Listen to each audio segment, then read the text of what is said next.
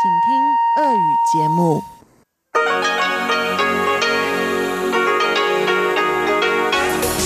эфире Международное радио Тайваня. В эфире русская служба Международного радио Тайваня. У микрофона Мария Ли. Здравствуйте, уважаемые друзья. Мы начинаем ежедневную программу передач из Китайской Республики на Тайване – для тех, кто слушает нас на частоте 5900 кГц, прозвучит получасовая программа, которая будет состоять из выпуска новостей, и рубрики «Азия в современном мире», которую ведет Андрей Солодов. Тема сегодняшнего выпуска – «Что происходит в Центральной Азии?». Те, кто слушает нас на частоте 9590 кГц и в интернете, также услышат передачи «Экскурсия на Формозу» и «Ностальгия» – музыкальная рубрика с Лилией У. А сейчас новости.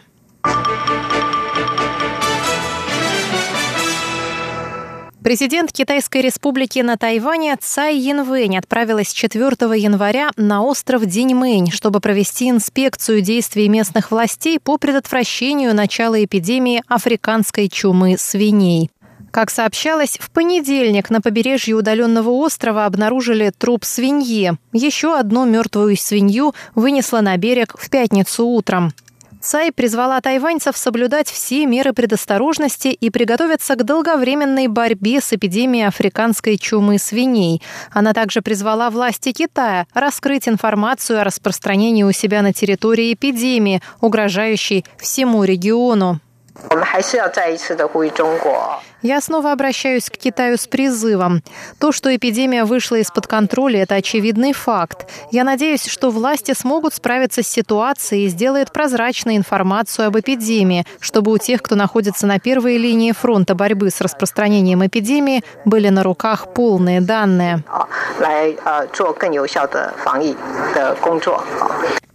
Чтобы предотвратить распространение на Тайване эпидемии, власти приняли ряд мер, включая значительное повышение штрафов за провоз на остров мясных продуктов. Компенсация в размере 4000 новых тайваньских долларов, это примерно 130 долларов США, назначена за предоставление информации, которая приведет к обнаружению сбежавших вьетнамских туристов. Об этом сообщило в пятницу Национальное миграционное бюро Тайваня. 21 и 22 декабря на Тайвань прибыли четыре туристические группы из Вьетнама общей численностью более чем 150 человек, из которых 148 человек пропали. 35 из них были найдены, и еще 113 на настоящий момент находятся в розыске. Все эти туристы прибыли на Тайвань по программе электронных виз для граждан Вьетнама, Индонезии, Бирмы, Камбоджи, Лаоса и Индии. Впоследствии Министерство иностранных дел объявило о приостановке этой программы во Вьетнаме. Глава Национального иммиграционного бюро Цю Фэнгуан подтвердил в пятницу на пресс-конференции, что исчезновение туристов было спланированным, и все они получили помощь в незаконном трудоустройстве на Тайване. Он призвал тайваньских работодателей не нанимать на работу нелегальных мигрантов. В противном случае им будет грозить штраф в размере от 150 тысяч до 750 тысяч новых тайваньских долларов.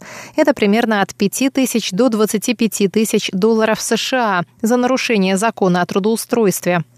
По словам Тю, его ведомство продолжит сотрудничать с полицией в деле поимки оставшихся беглецов. Он добавил, что бюро начнет расследование, чтобы определить, не участвуют ли в этом деле преступные группировки, занимающиеся торговлей людьми.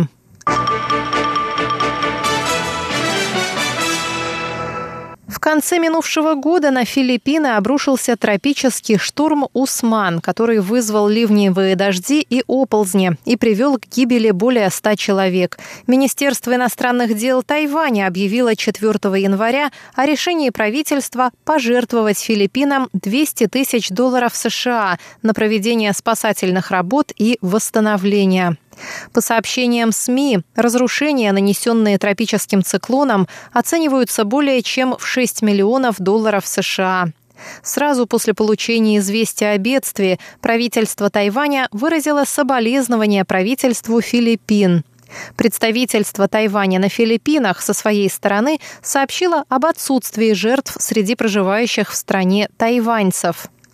Министерство иностранных дел предупреждает граждан Тайваня быть предельно осторожными при посещении Филиппин и избегать посещения затронутой бедствием территории.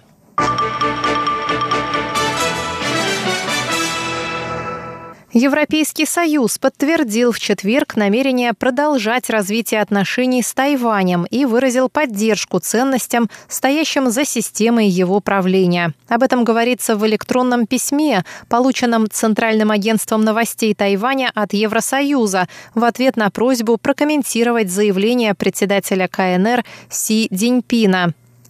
2 января Си Цзиньпин сказал, что не исключает применение против Тайваня военной силы ради воссоединения Родины. ЕС делает ставку на безопасность, мир и стабильность в Азии, включая Тайваньский пролив. Мы поддерживаем конструктивное развитие отношений между материковым Китаем и Тайванем как часть мирного развития Азиатско-Тихоокеанского региона, говорится в письме.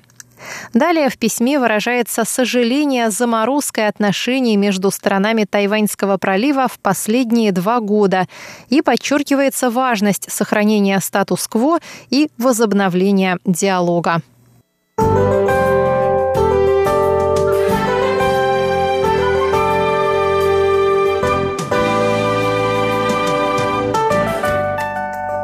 Далее о погоде на завтра.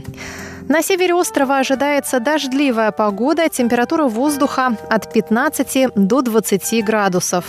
В центральной части Тайваня в субботу будет ясно. В Тайджуне от 17 градусов ночью до 27 днем. На юге в Гаусюне будет пасмурно и дождливо, хотя тепло. От 19 ночью до 27 градусов днем.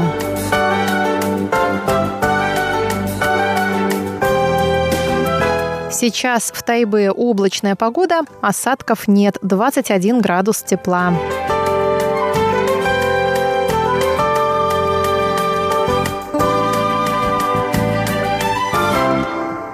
Уважаемые друзья, на этом выпуск новостей русской службы Международного радио Тайваня подошел к концу.